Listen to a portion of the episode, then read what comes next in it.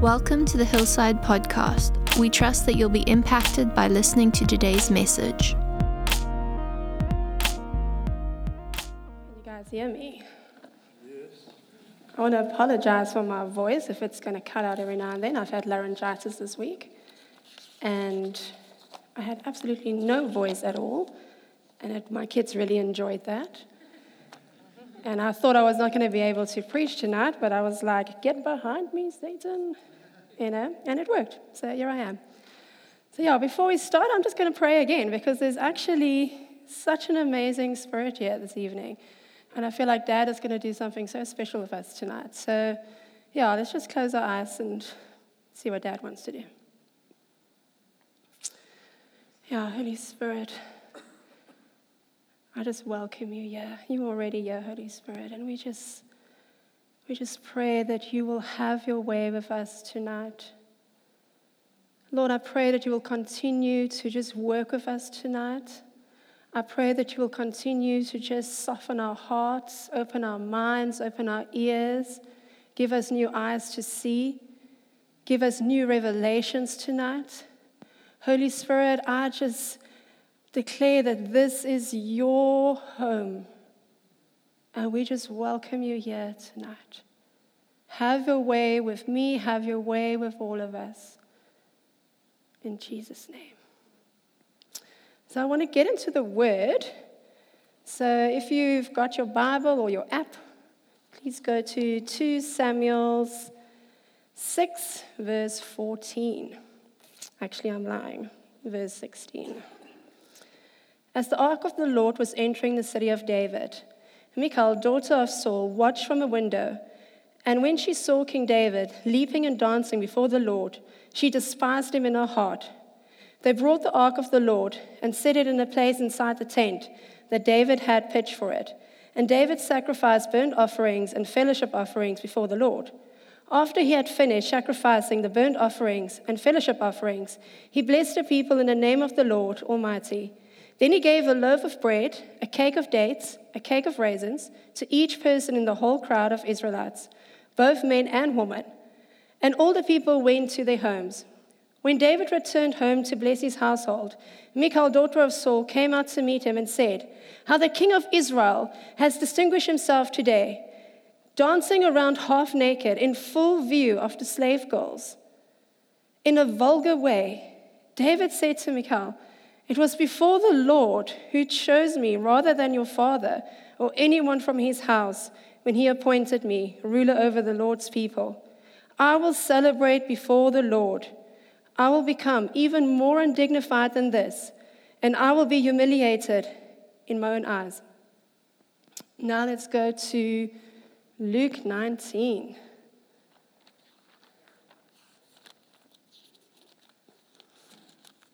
We all know the story. Zacchaeus. Jesus entered Jericho and was passing through. A man was there by the name of Zacchaeus. He was a chief tax collector and was wealthy. He wanted to see who Jesus was, but because he was short, he could not see over the crowd. So he ran ahead and climbed a sycamore fig tree to see him since Jesus was coming that way. When Jesus reached the spot, he looked up and said to him, Zacchaeus, come down immediately. I must stay at your house today. So he came down at once and welcomed him gladly.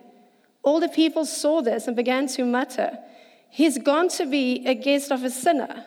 But Zacchaeus stood up and said to the Lord, Look, Lord, here and now I give half of my possessions to the poor, and I will have and if I have cheated anybody out of anything, I will pay back four times the amount. Jesus said to him, Today salvation has come to this house, because this man too is a son of Abraham. For the Son of Man came to seek and to save the lost. One more, bear with me. We're going to Luke 7, verse 36 now.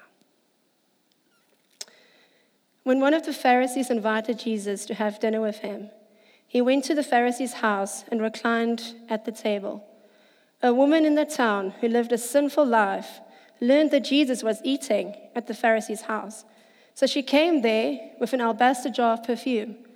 As she stood behind him at his feet, weeping, she began to wet his feet with her tears Then she wiped them with her hair, kissed them, and poured perfume on them. When the Pharisee who had invited him saw this, he said to himself, If this man was a prophet, he would know who is touching him and what kind of woman she is, that she is a sinner. Jesus answered him, Simon, I have something to tell you. Tell me, teacher, he said. Two people owed money to a certain moneylender. One owed him 500 denarii and the other 50. Neither of them had the money to pay him back, so he forgave the debt of both. Now, which of them will love him more? Simon replied, I suppose the one who had bigger debt forgiven. You have judged correctly, Jesus said. Then he turned towards the woman and he said to Simon, Do you see this woman? I came into your house. You did not give me any water for my feet, but she wet it with her tears and wiped them with her hair. You did not give me a kiss, but this woman has not stopped kissing me since she's arrived. You did not put oil on my head, but she has poured perfume on my feet. So, what does a king, a businessman, and a sinful woman have in common? They all will go to whatever measure and extreme to get into his presence. Because they know that getting into his presence is more important than what people think of you. They know that getting into his presence is the most important thing that can ever happen. Let's look at King David. When we went to Israel, we had this very colorful tour guide. And we went to the upper room, and actually, we didn't go into the upper room because there was just way too many people. But we sat in the courtyard, and there was a statue of King David. And everyone was taking these pictures of King David. And our group was like, oh, it's amazing, it's King David, taking pictures. And our tour guide actually started getting really offended by this. And so uh, we looked at this and we were like, is this a bit odd? But okay, we, just, we knew he was not a Christian. And so we get back on the bus, and me being me, and I love asking questions, and I said to him, What about King David offends you? And whoa, I maybe should have been quiet. So he goes on to tell us that the King David that we read in the Bible is not the King David that they believe in. He goes on to say that King David was a womanizer, a liar, a manipulator, really not a nice guy. He goes on to say that actually they spit on that statue when they walk past it because they actually think he is the most disgusting king that has ever lived. And we sat there, and the people got quite offended. And I thought to myself, sure, you should read the Bible because King David doesn't actually hide any of those things. You know, King David is very open about his life. He doesn't live the secret life. But the difference between King David and what this man's perception of it is, is that King David knew that without God's presence and without God's love, that he is going to be a sinful man. And he knew that he was not going to be able to do this thing called life or even be a king without being in his presence.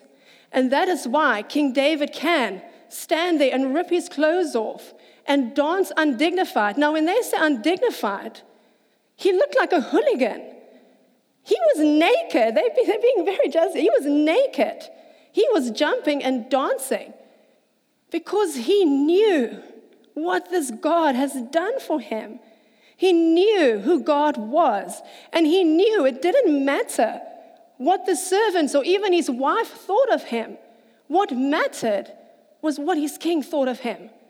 And what mattered was being in that king's presence is all that matters. And that is why we talk about King David. That is why we don't look like that man was saying, he is not even worthy of respect. No, that takes courage to get undignified in front of people. It takes courage to get into God's presence. He's an amazing king. We look at Zacchaeus. We all have been taught this story in Sunday school. We even have little songs about old Zacchaeus. And there he is, the short little man climbing up a tree. The thing about Zacchaeus, he was a very wealthy businessman. A very wealthy businessman. And a sycamore fig tree is massive. I was showing the boys this afternoon. It's a massive tree. It's not just this little tree, and he just sort of he climbed that tree. It's the equivalent of taking Elon Musk, and he hears there's this character coming to town. He's got something special on him, and he's like, "I'm stirred to go see this man." So yeah, Elon Musk goes, and he's like, "Oh, there's so many people. I'm to climb a tree." Now we read that and we just assume that is normal. But who actually goes and climbs a tree to see a man that there's just rumors about? Okay, he doesn't know yet who Jesus is. He doesn't know yet what Jesus is going to do. He doesn't know yet that Jesus is going to die for his sins. He doesn't know yet who Jesus is. But he humiliates himself by climbing into a tree in front of his village. The people know him, they know he's a very wealthy man. But he humbles himself because he knows that there's something on this man that I need to get. And he knows that I am going to go through whatever humiliation it's going to take because that is more important than what someone thinks of me. So he climbs a tree, a wealthy businessman, and the people are like, Whoa, Jesus, you can't go with this guy. And Jesus is like, This man climbed a tree for me. you know, he went that little bit further because he knew. He knew that there was something about this man. He knew that there was something about his presence. They knew. He knew that if he can just get close to this man, he's not saved, but something inside of him is like, I need to be with this man. And it changes his whole life, it transforms his whole life. He gets saved, he gets forgiven just by not caring what people think of you. Just about being who God says you are. The sinful woman do you not think that she knew walking into that house how she was going to be judged? Probably stoned, even. That's a real, real fear. But she knew what is more important getting to that man's feet. What is more important than her life? Getting to that man's feet? What is more important than what people are going to say about her? Getting to that man's feet. Because at his feet is where everything changes. At his feet is where all the voices go away. You see, at that moment, when she's having that encounter with Jesus, all she is seeing is Him. She's not hearing the voices, she's not hearing the judgment. All she is having is that encounter with Him. And at the end of the day, that is all that matters. It's all that matters is that encounter and getting into His presence. You see, everything we go through sickness, finances, depression, shame, judgment, fear you can name, I mean, the list is endless. The enemy comes and he gets in our ears and he's trying to distract us from getting to his feet. He's trying to distract us from getting into his presence. He's trying to distract us because he actually knows the power that is in his presence. He actually knows if we really believe who God says we are, that we are actually going to change the world.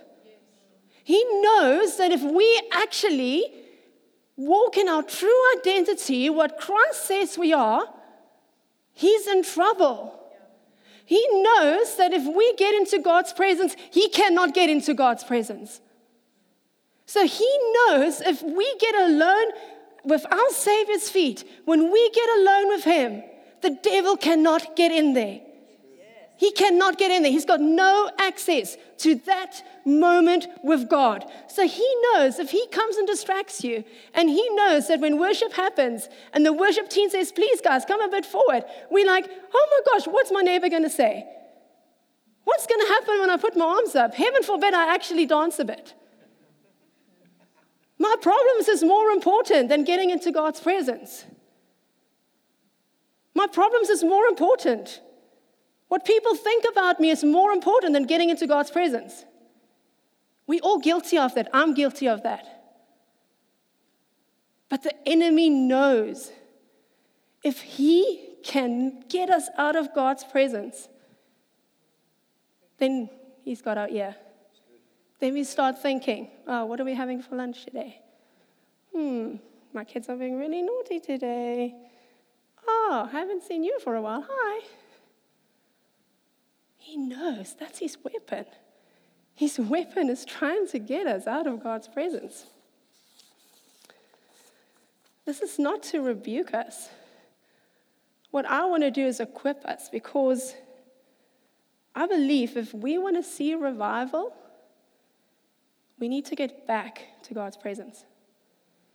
If we want to see revival in our city, if we want to see revival in our church, if we want to see revival in our youth, we want to see revival in our schools, if we want to see revival in our workplace, we need to get back into His presence. And not just get back into His presence, we need to stay in His presence. Because that is where everything matters. See, Jesus gave us the Holy Spirit to help us, to guide us. And the enemy has been so good at getting us out of his presence. He's been so good lying to us, making us believe that we actually are in his presence. We, quite frankly, we're not. Have you ever seen anyone get undignified in front of God? I actually have not. Have you ever seen someone climb a tree to get closer to God's presence? I have not. I've seen people queue and climb trees to go to rock concerts. I've seen that. Have you ever got so stuck on the carpet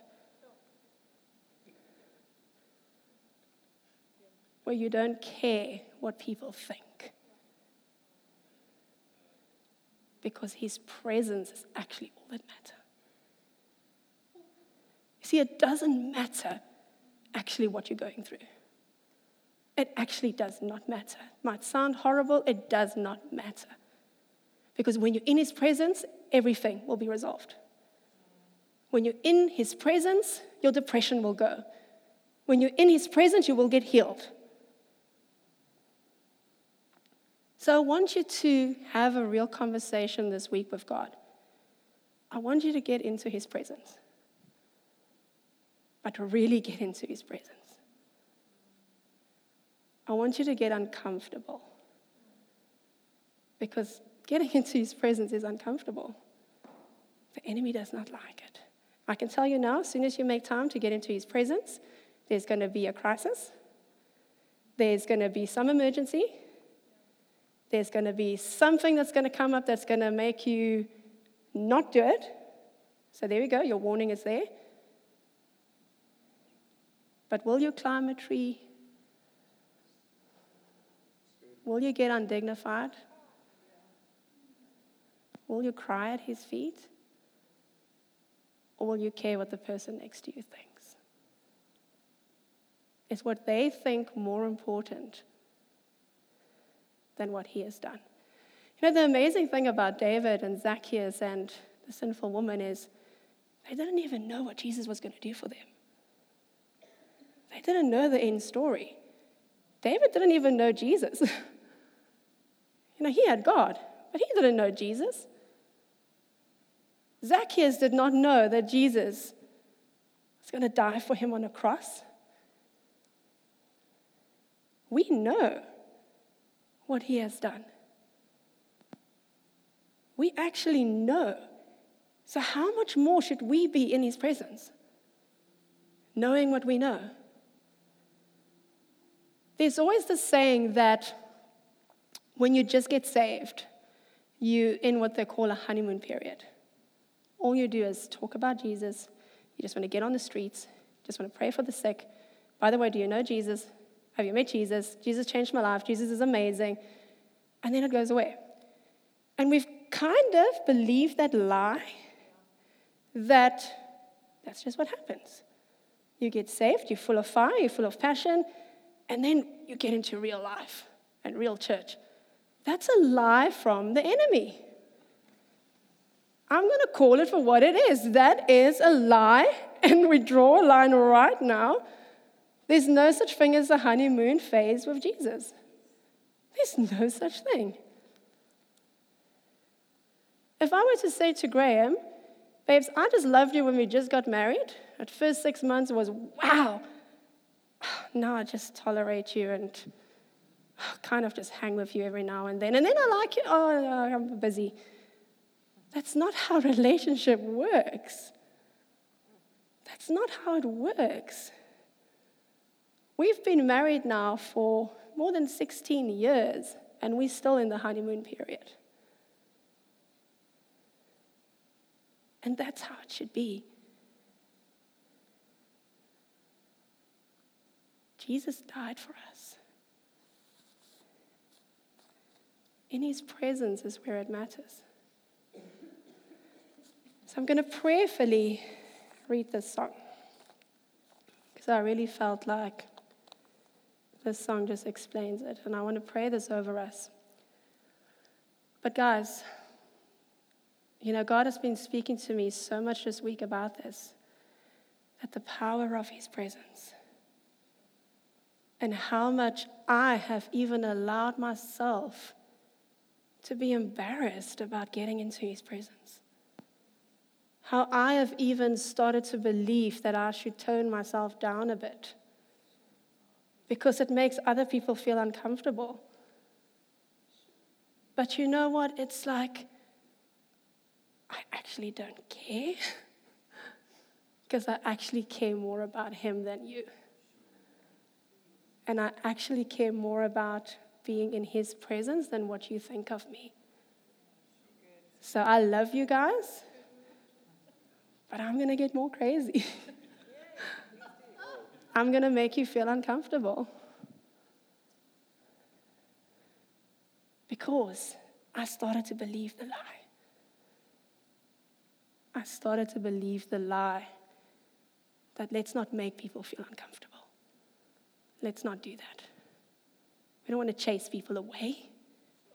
Chase people away with Jesus. How can we do that?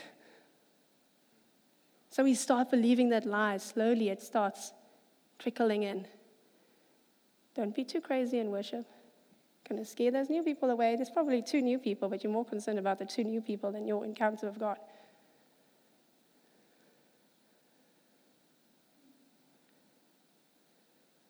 Jesus.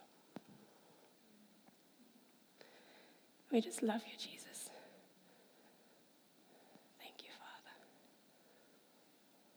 If suffering from depression and even the word that Richard brought about shame, if this makes you feel uncomfortable, get into his presence. See, it is uncomfortable because the enemy wants to stop you from walking in your destiny. And it's in his presence where your destiny gets unlocked. It's in His presence where you start hearing Him clear. So it's a Bethel song, and it's called Fall Afresh. I just want to really read this over us and just open your hearts and just see where dad is telling you where you have believed a lie. Just like I have believed a lie that I need to turn myself down for people. Awaken my soul. Come awake to hunger, to seek, to thirst. Awaken our first love. come awake. And do as you did at first. Spirit of the living God, come fall afresh on us right now. Come wake us from our sleep. Blow through the caverns of our souls. Pour in us to overflow. Spirit, come and fill this place. Let your glory now invade. Spirit, come now and fill this place. Let your glory invade and fall afresh on us. When I was chatting to Dad, I actually was going to ask the worship team to come up, but I'm not because I don't want us to get into the habit that we need worship music to get into His presence. Because we don't. So, Holy Spirit, I just pray right now that you will speak to us this week. You will show us those places where we have believed those lies. Holy Spirit, I pray right now that you will just stir that love in us again. We come against the lie of the enemy. We speak revival of first love right now in Jesus' name. A revival of a first love. A revival of your presence. A revival for your passion. A revival for your love. A revival and a desire for your presence. Let us spend more time by your feet.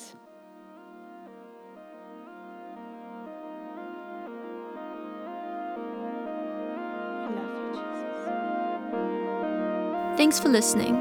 We'd love to hear your story if you've been encouraged by this episode. You can connect with us on Facebook or leave a review on our podcast.